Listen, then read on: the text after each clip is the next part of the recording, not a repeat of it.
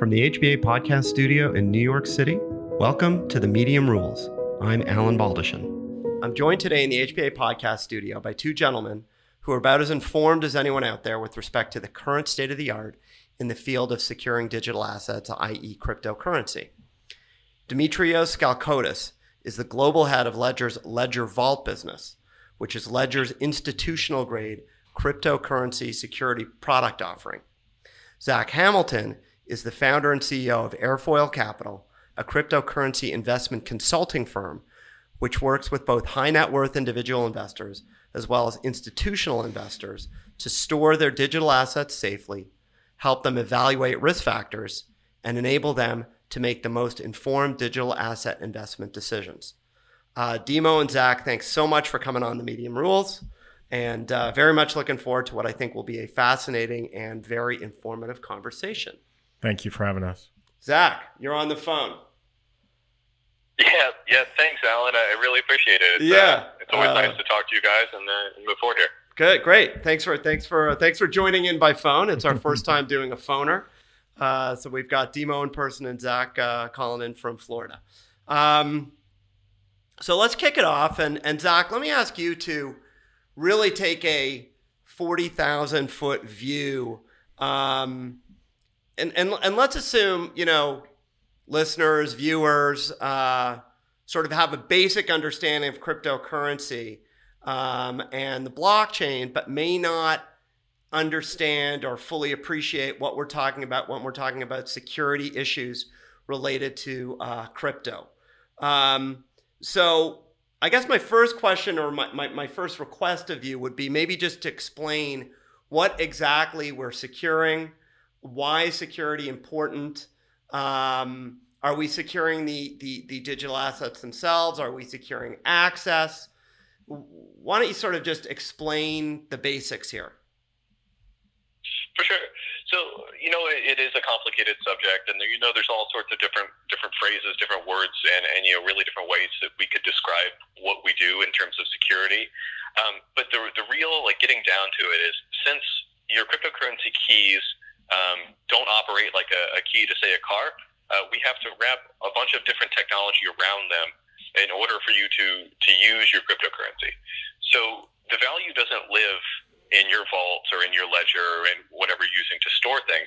Your value lives on the blockchain. You just have the access keys to it. So with this access key, it's not like the keys to a car.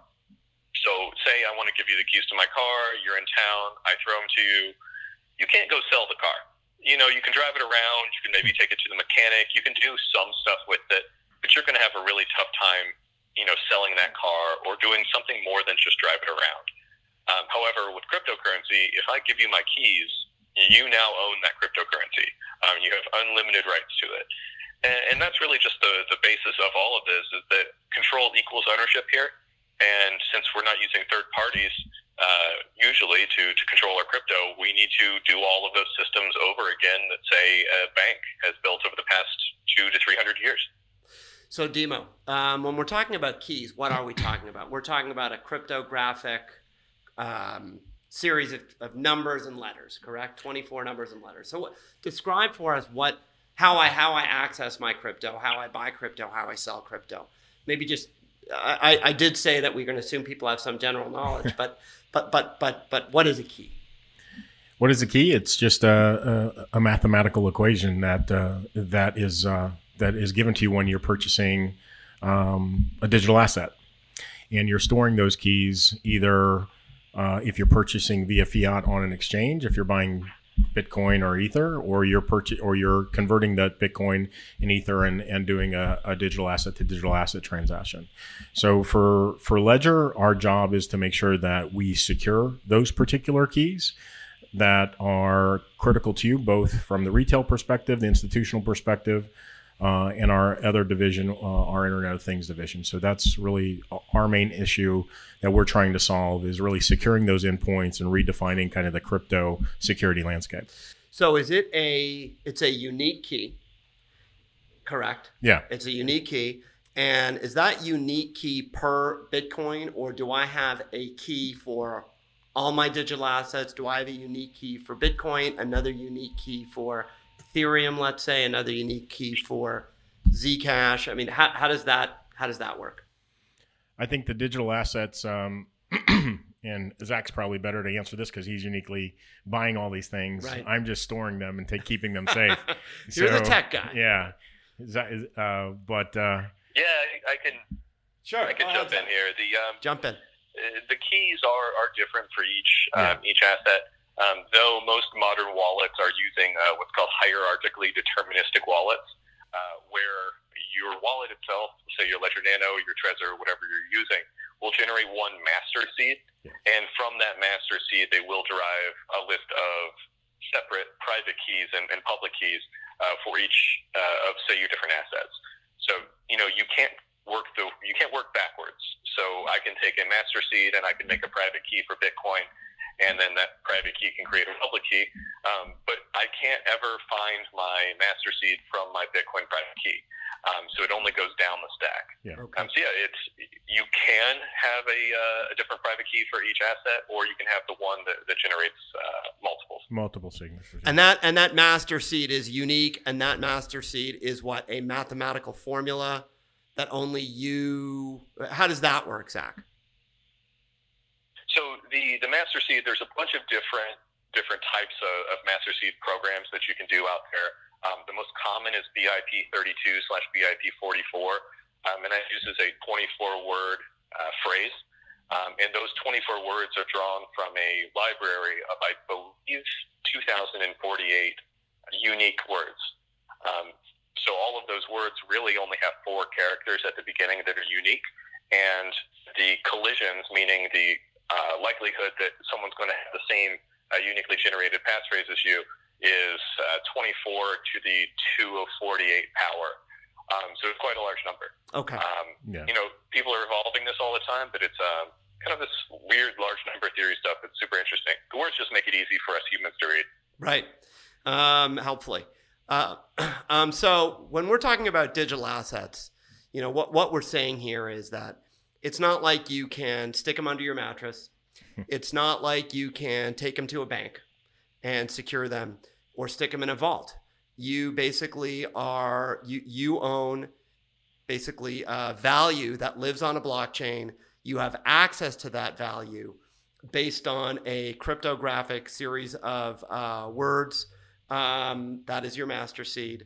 Um, and you need a way to make sure that no one else can, um, that uh, uh, in an unauthorized way, can access your digital assets uh, by somehow either determining or stealing or hacking uh, your your keys.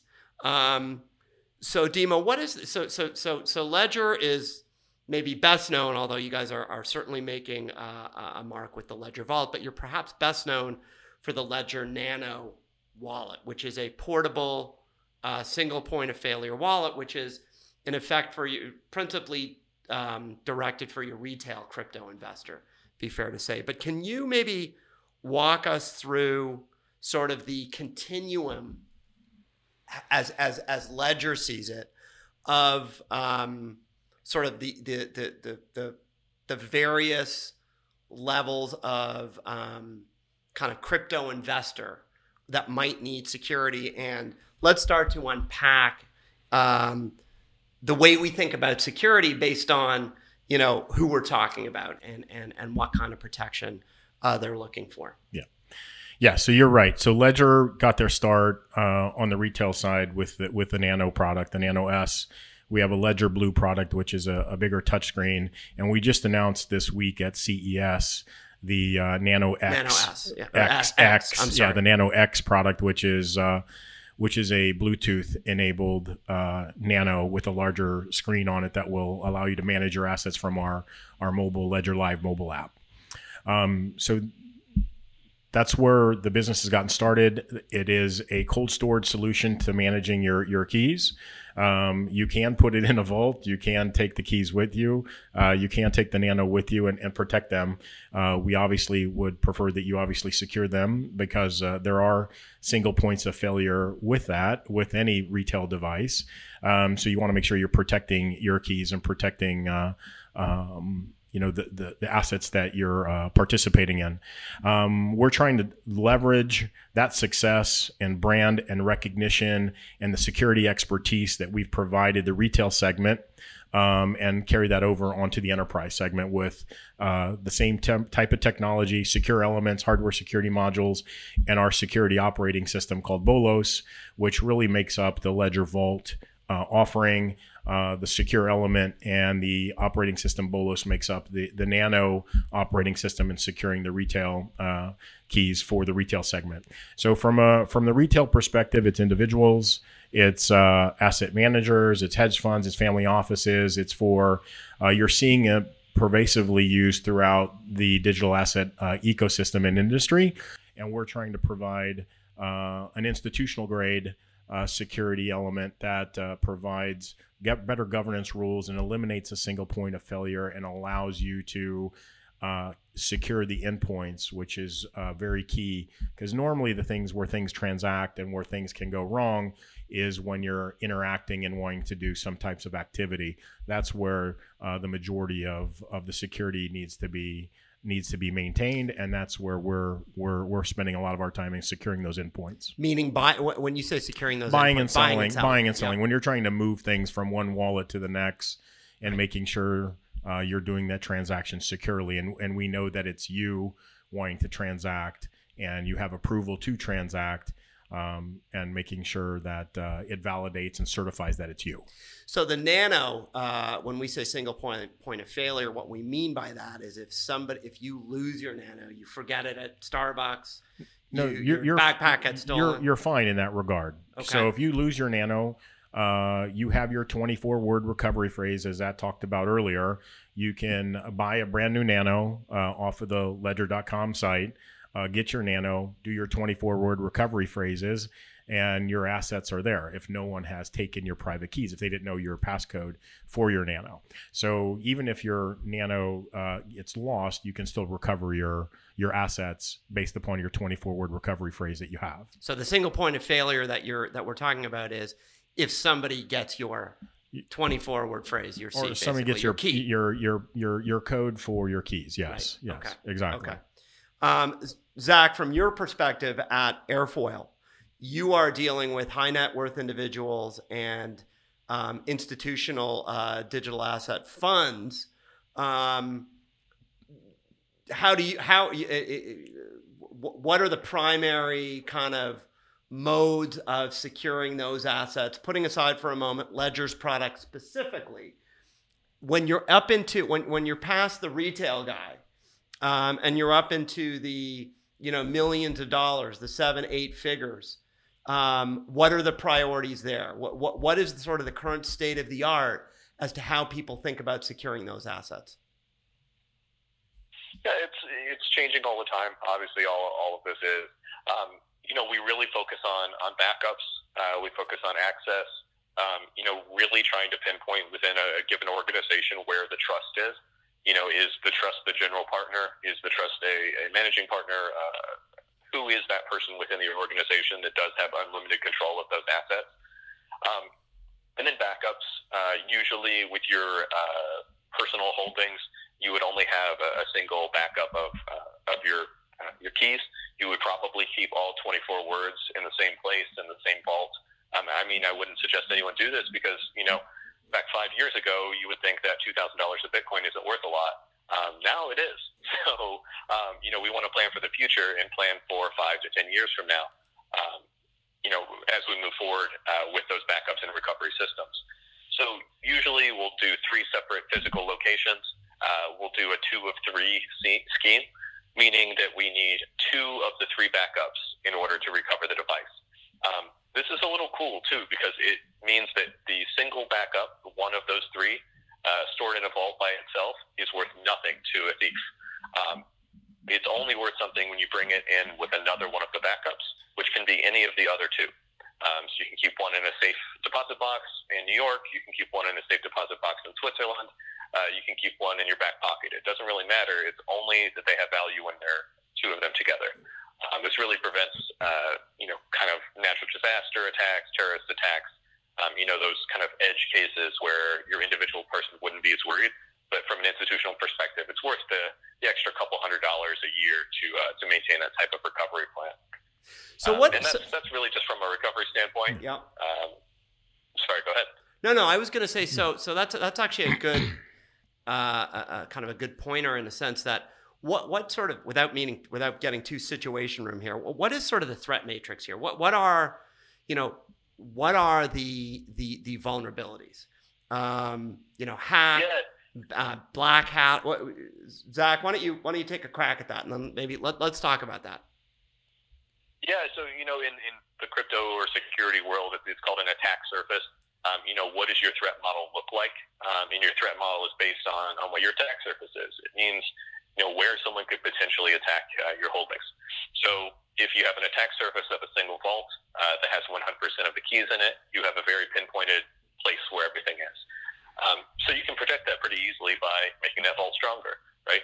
Um, and it's very important here to remember that security is a continuum. It is not something is not secure, something is not not secure. It's always somewhere in between. So you know we want to balance security with usability, which I'll talk a little bit more about later. But we want Sure. to balance the ease of use um, in terms of getting your crypto recovered if it were to to be lost, if, if the front facing device like a Nano were to to be lost or stolen, um, so we could sweep it out into a, a new wallet quickly. Um, so really, the the most pressing thing right now, and where we have to do the most work with clients, is in the training of the the client themselves. Yeah. Um, it's not User. in vaults. It's not in you know number of backups. Uh, those problems have pretty much been solved. It's just implementing them.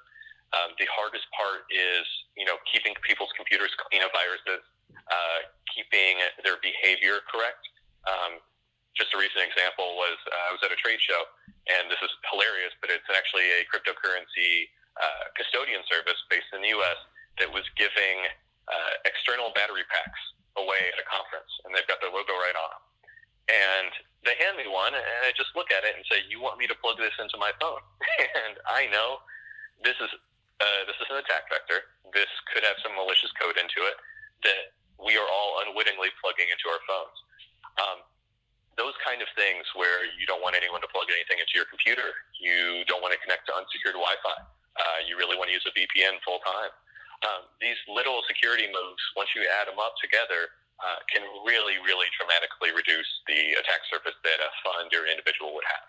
Um, remember, everyone's out in the open. If you own crypto um, as part of a fund, it's probably being targeted currently. Um, you're probably being hit with phishing emails almost constantly. And since you're a high value target, those phishing emails are going to be really good. They're going to have your business partner's photos in them. Uh, they're going to look like your business business partner's emails.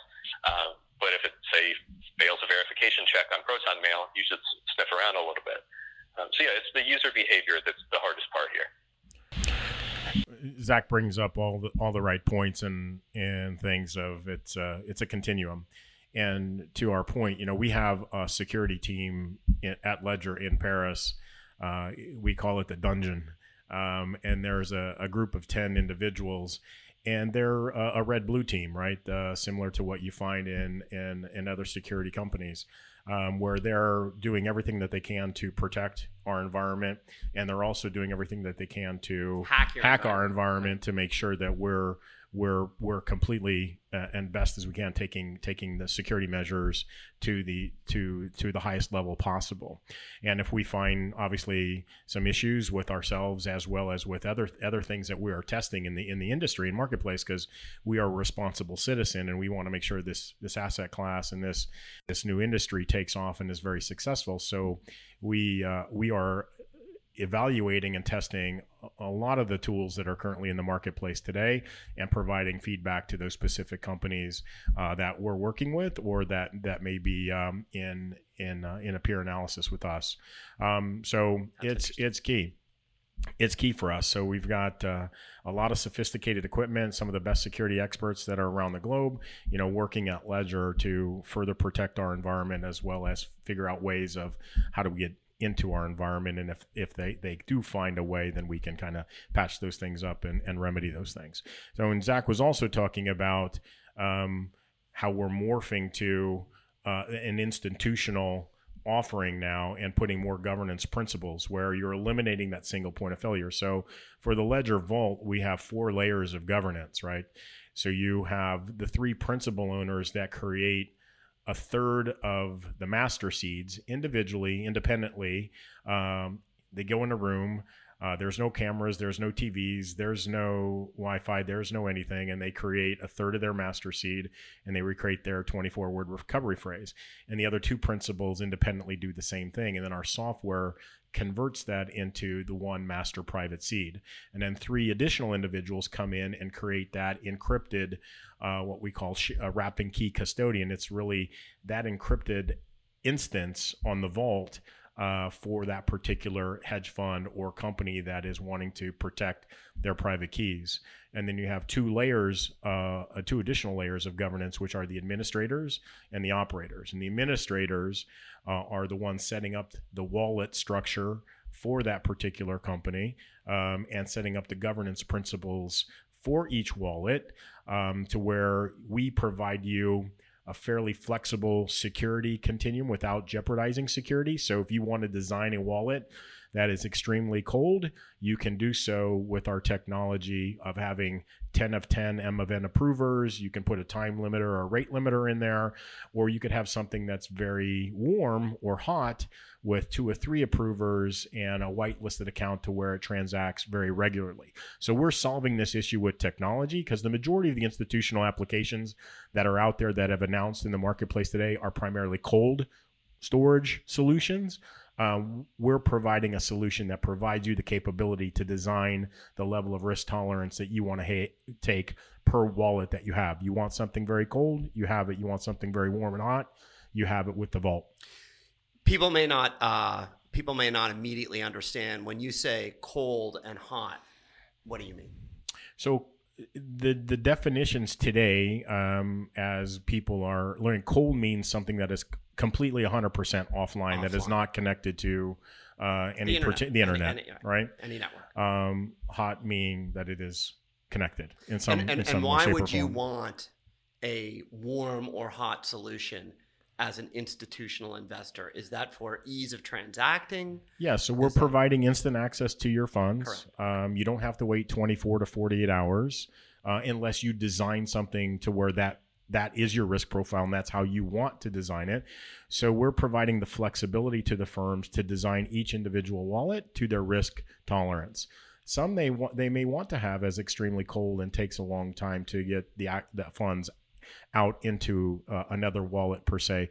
Others, they're they're actively trading, uh, so they don't want to wait 24 to 48 hours. They want something that is uh, fairly instantaneous. How did you guys come up with your security protocol? What's the sort of the root of that? Is that something that is has any does that relate back to a non digital asset security protocol? Is there a legacy or a history or a paper trail or a well, breadcrumb trail there, or was it sort of designed kind of ab initio for digital assets? It, it all came from the evolution of what did we need to do to support the nano business in essence. Okay. Um, and okay. also, if you look at uh, the management team and the core operational structure of Ledger, uh, we have folks, you know, coming from the hardware security module space. We have folks coming from the chip secure element space within within the France community, which they really invented that secure element and so, and security software that is embedded in the secure element that's in your, you know, credit cards today that's in your passports today those those are the legacy of where ledger initiates from okay. and and that's a perfect technology in in helping us manage this new asset class and these digital assets. Okay. And okay. the keys for the digital assets. Okay. Okay. Um, okay. Um, okay. So that's uh, that's interesting. So there is a non-crypto legacy here. We're not starting from scratch. No, the, the technology the technology is existence today. It's it's it's a fairly sophisticated and mature technology um, in the banking industry today yeah, exactly. and the credit card industry today and uh, and uh, and within your passports. Yeah, it's yeah. Uh, it, it, has uh, a lot of additional use cases. Um, and um, in terms of in terms of Ledger, where you guys are positioned in the marketplace is purely as a pure your pure play technology. Meaning what? Meaning you do not make any decisions with respect to investing, obviously, you make no decisions with respect to. Uh, tell me about tell me Yeah. about how you how you differentiate. So, uh, Ledger is an infrastructure security platform that we're providing to uh, companies, uh, to uh, hedge funds, crypto assets, asset managers, banks, trust companies to control and manage 100% of their private keys. Um, we are not a custodian. Uh, we have a joint venture with Nomura, who is using our technology to provide a full service insured uh, custody platform into the marketplace later in 2019, and also Global Advisors as a partner in that joint venture. But Ledger, in and of itself, the vault is 100% technology infrastructure where we're providing that technology to companies to manage 100% of their digital assets. They control 100% of their keys. They can p- control 100% of the governance principles and the risk tolerance they want in setting up their wallets. And we are not involved in any of the approval process at all. Okay. Okay. Zach, you um, surveyed all the various institutional grade security offerings out there and ultimately landed on Ledger. But maybe take me through the reasons for that and how you, as a client, differentiate between the various institutional level security offerings out there. What what what what are you looking for and how do you evaluate these? Because you're pretty much seeing all, all of them. Yeah, there's, um, you know, really, I hate to say it, but I, I think there might only be one. Um, you know, the, the other offerings that, that are out there are custodial. Um, so they're, to me, uh, automatically wiped out, um, kind of out of this, uh, this game. Um, you know, for a company like, like ours, a company that's, you know, uh, implementing technology for funds, um, those funds need to be in control of, of their crypto. Um, also from like a personal perspective and, and, you know, a future of the cryptocurrency industry perspective, I don't think we just want to start, we don't want to create banks, but again, um, we want to have our assets in our control. Um, those assets are backed mathematics and and, not trust in humans. So, you know, what I like about the Ledger uh, Vault, and, you know, full disclosure, I, I'm a user of both the Nano S's and the, uh, the Ledger Vault product, um, is that we are in control. And if, say, for some reason Ledger does something we don't like, uh, we can sweep our wallets ourselves. Uh, we just need to recover them into a completely open source uh, wallet. So that protects us from the future, and you don't have any situations like what you would have with a bank, where if you want to liquidate all your accounts, you have to ask permission. Um, I'm very big not into asking for permission to access uh, our own funds. So I think that's a, a very, very big deal. Um, of course, there's always going to be an offering that is custodial. Um, for some clients, that might be the best way to go. It might be the best way to hit the highest notch on that security continuum um, for their specific need. Um, but for me uh, and, and most of my clients, we deal with just such a wide array of assets um, that for them to turn over control to a third party company uh, is usually very expensive, one, um, and very risky. I mean, you know, the largest heists in human history have happened in this industry, and they've happened recently. Uh, billions and billions and billions of dollars have been stolen from centralized cryptocurrency storage solutions, um, while so far no one has broken uh, anything to do with BIP 32 or 44, um, or really broken the, the core make all, makes all this work. So, so, so when you say ask permission for your funds via vis-a-vis a custodian, can you sort of just unpack that somewhat? Um, what is a custodian doing that is different from Ledger Vault?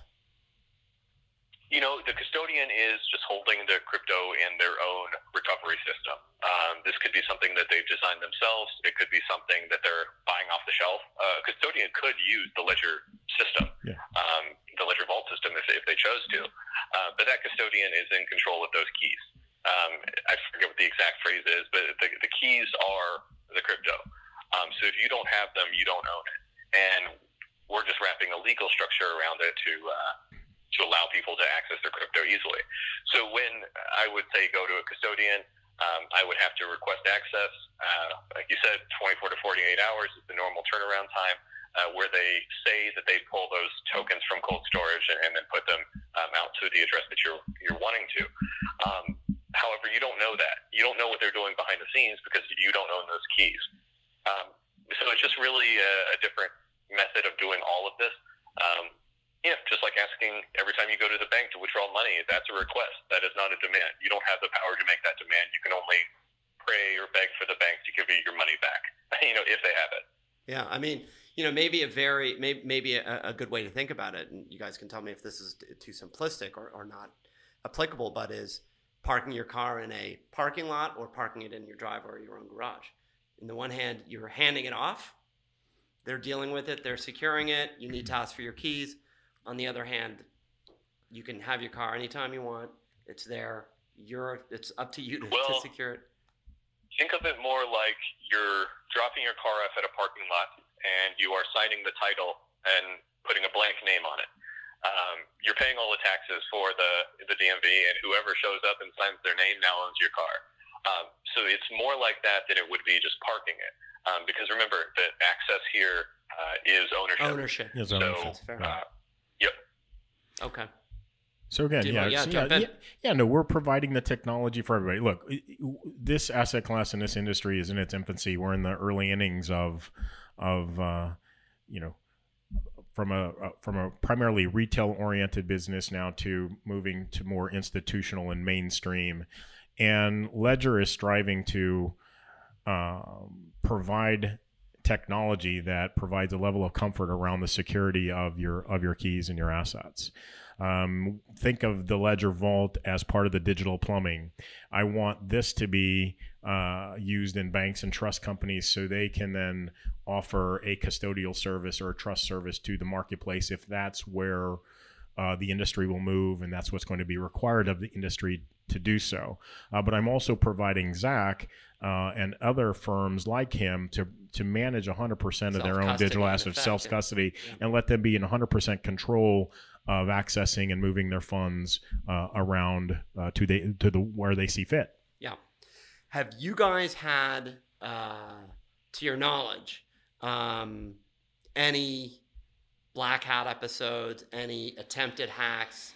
What is the and and I and I know you haven't been there that long, Demo, at, at Ledger, but what's the what's the history there?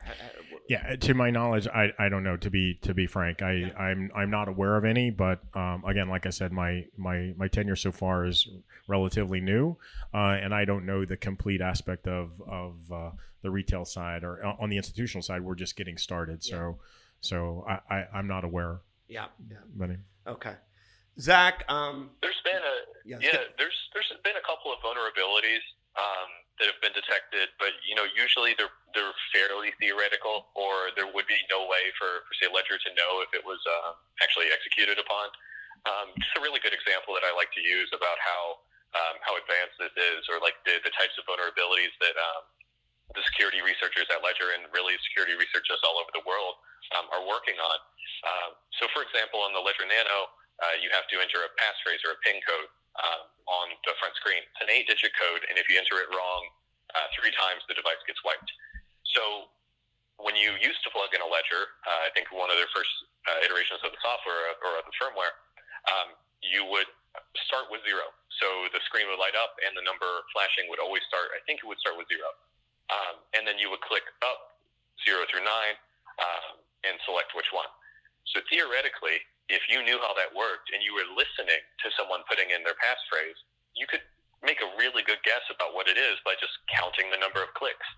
Um, so what Ledger did was they randomized the uh, letters on the starting point. So now when I click, you know, if my passphrase is one, two, three, uh, I put in one, it starts at a different number. Um, I put in two, it starts at a different number, etc.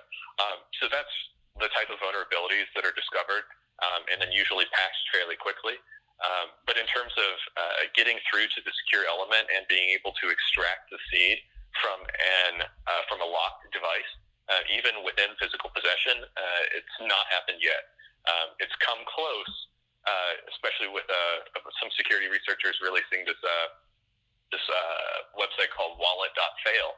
Um, they found a lot of vulnerabilities, but none of them, no matter how much time and money they spent to work on these devices, would have revealed the seed. Um, so I think it's very important to remember that one, not only is Ledger working on it, but there's a whole lot of other security research out, researchers out there too that just want to protect their own crypto, or people like me who just want to protect it for other people and, and build a business around it. Mm-hmm. Um, talking about um, Zach, coming back to, to, to something you alluded to earlier, um, you know, just the trust versus zero trust.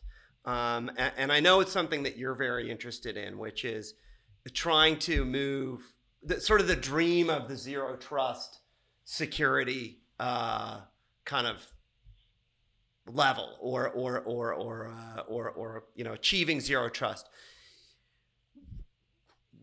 What what do you see as sort of the steps from here to there, and and and why is that so important to you? Um, maybe just address that if you can, because I think that's a really interesting sort of you know uh, place to go.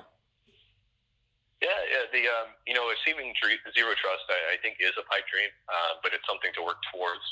Um, it's like the speed of light, right? Like you're never going to attain the speed of light, but you can get really close um, or close to it. You know, we're always going to be searching for uh, something to attain that speed.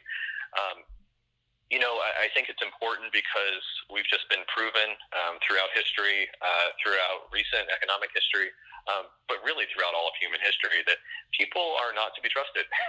um, you know, when when giving the, the power to abuse, uh, whenever when given the ability to abuse power, people will.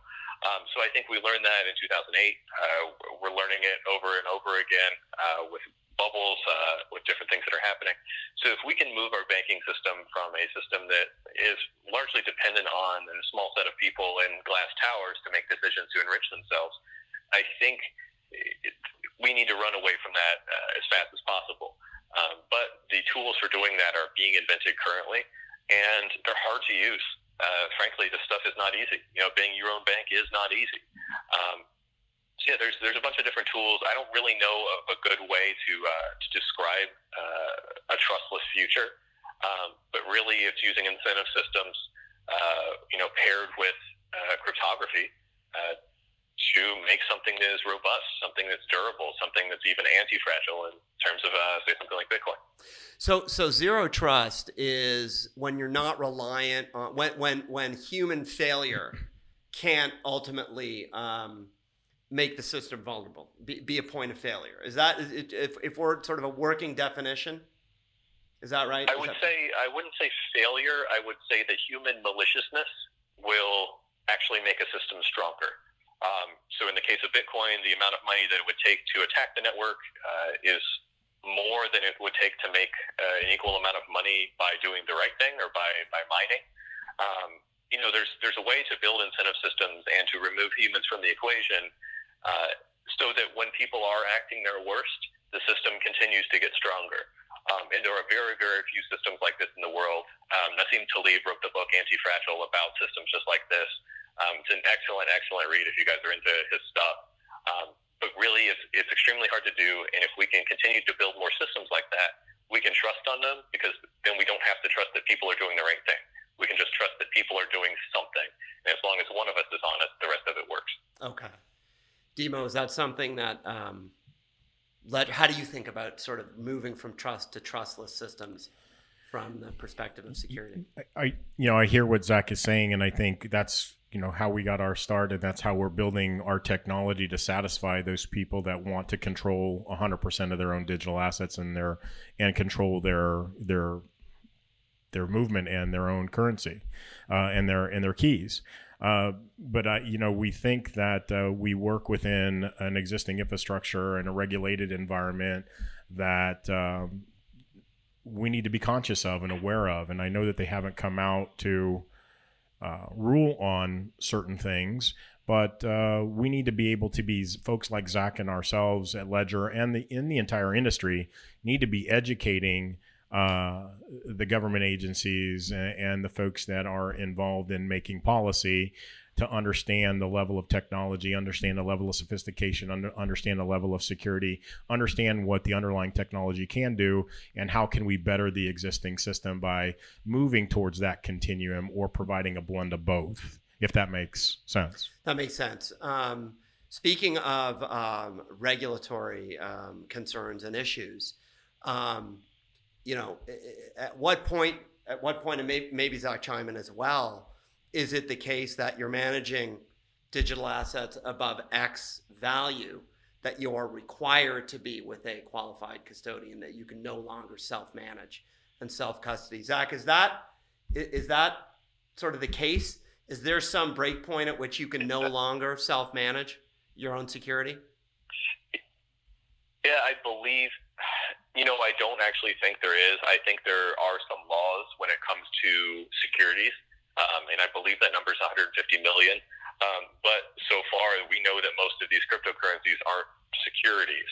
Um, so you know, I think that this is something that's extremely frustrating, uh, especially you know for me and, and for a lot of different uh, funds. Uh, more of the Wall Street people. And I, I mean, I don't really care about them, but um, the the regulatory clarity here is is none at all. It's, yeah. it's extremely opaque. Um, so so far, we've seen just a lot of uh, regulatory, you know, rulemaking through enforcement. Um, you know, taking down some outright scams. Uh, you know, which is good stuff. You know, no one no one should get scammed. No one should get robbed here. Um, but I think that we're trying, or the the lawmakers are trying to define um, crypto assets uh, into a bucket that already exists when in reality they're a completely new bucket. Um, you know, it trades 24 7 worldwide. Um, it doesn't care about borders or language or, or anything else. Um, it's kind of unstoppable. You'd have to you'd have to shut down the internet to stop it.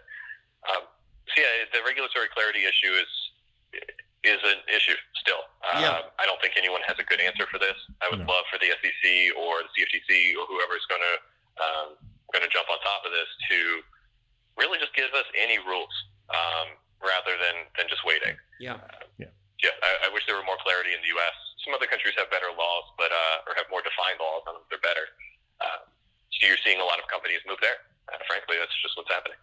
Yeah, we're working hard at Ledger across the globe to work with all the agencies um, and educating them, and uh, on, on, at least on our doing our part of the technology and and the uh, in the industry um, and and kind of you know it's it's an educational effort, and I think that they're trying to revert back to uh, what they currently have as guidelines and rules, and do they apply uh, in this current new new asset class and new industry that we're we're forging into. Um, and I think we'll we just need to continue to go down that education continuum and do that. Um, I, have read a few articles recently where you know we hear the SEC may be coming out with uh, some general guidelines or comments. Uh, we'll see and, and obviously digest that when uh, when it does come out. But uh, to Zach's point, I think uh, there's no rules as per se today because again, most the majority of the asset classes have not been uh, classified as a security. but you are hearing a lot about uh, securitized tokens and moving in that regard, and then following the security regulations in the country to issue those uh, securitized tokens, which uh, uh you know could lead down a path of, uh, it, of a security. it has to. Eventually, yeah, it exactly. Has to. It has to. Um, are you seeing uh, customers and clients generally going towards more of a self custody solution, wanting to do what Zach and Airfoil are doing, is control their own destiny, or is that sort of too complicated and, and, and, and too nervous for people and are, are you seeing people generally picking more of a custodian solution where they can hand it off? I, I we're seeing both, seeing right? Both. I think okay. we're we're seeing both. We're seeing people, um, in essence, since no one has come out with anything, hedge their bets. Uh, in essence, to to to provide both. I think uh, a lot of folks are in Zach's camp from the standpoint I want to control 100 percent of of uh, of my my keys, and others are used to using a a, a custodian and wanting a custodial service uh, to help them manage that process. They may not manage 100% of that process, but they are a part of that process. And I think uh, um, I know that a lot of the traditional banks and trust companies and custody providers in the landscape today are getting requests from their clients to say, "Hey, when are you going to offer something into the marketplace where I I can uh, I can help you can help me manage my my digital my digital assets?" assets. Sure. And others are more in the Zach's camp to where I've got it, I'll take care of it, I'll use a uh, a technology platform that's out there in the marketplace today that's called Ledger Vault, and I'll manage 100% of my keys and design the risk Thank tolerance. God I can do that. I and governance principles. Exactly. Yeah. Um, are the other big are the are the big cybersecurity players entering this market, whether it be Microsoft, checkpoints, whomever? Are you are you and, and maybe Zach, that's sort of as a, as a way to sort of round off are you seeing the bigger traditional security players starting to. I mean, it's a it's a huge opportunity, obviously, from a business perspective. Zach, what are you what are, what are you what you are know, you seeing there? I haven't seen much. Um, I think they're usually waiting. Um, I think you're seeing more of the consultancies that are coming in okay. and building technology for uh, for different players. You know, IBM uh, is doing some cool stuff.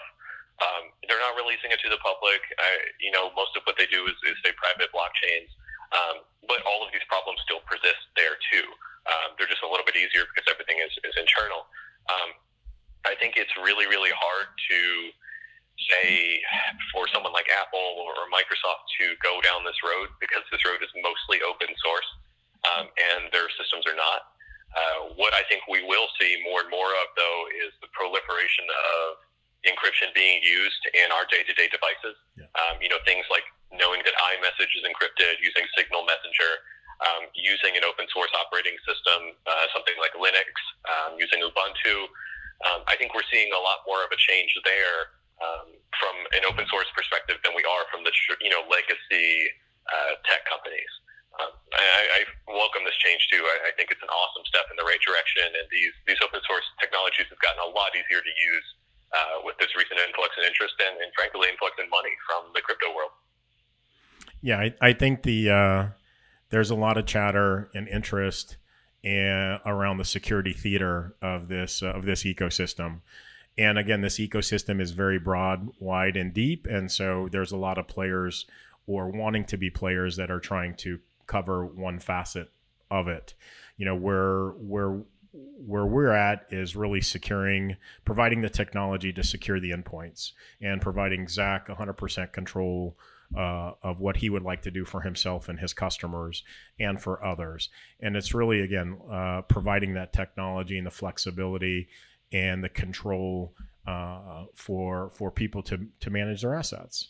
So um, um, whether it's a secure element with our, our, our open source operating system, most of our operating system is open source, but there's some elements of it that are not. Just obviously from a security measure perspective, um, and also how we're how we're working with um, hardware security modules and certifying that it's you know Zach that wants to do that transaction and certifying that it's him on the other end, and then adding others into that approval process to say yes that are at Zach's firm that that are part of that approval process to say yes i am approving that transaction. So again, it's it's providing the technology and securing the endpoints and providing a level of comfort. Sure. I mean, you've got you, you've got to be happy with where Ledger's positioned as this uh, market grows for for digital asset security? We are. It's right place, right time. Yep. Um, great company, great brand, uh, great value prop. Uh, we're trying to uh, really be one of the key uh, platforms that uh, will will make this uh, asset class mainstream, and that's what we're striving to do. Yeah, yeah. Listen, this has been great, guys. That that's a, that, I think that's a great place to end. Um, it'll be really interesting to see how this industry evolves as other players come in. Obviously, as more institutional money flows in, um, and uh, the pressure on securing these assets increases. Um, so, uh, you know, this is a great roadmap. Um, maybe we can, uh, Zach, you know, when you're in New York in person, we can uh, update this uh, this podcast and this conversation. But this has been fantastic. Thanks for joining by phone. Um, and thanks for your input. And Demo, thank you for coming in. Thank you for having us, and I appreciate the opportunity. Yeah, thanks, Alan. This has been great. Thanks, Always guys. great to talk, and you know, looking forward to the next time. Sounds great. Right. Thanks, Zach. Take care. Thank you. All right. That's a wrap on this episode of The Medium Rules with Alan Baldachin. For more information, go to our website at www.hballp.com and you can also follow us on Instagram, Twitter, and Facebook. And don't forget to rate us on Apple Podcasts.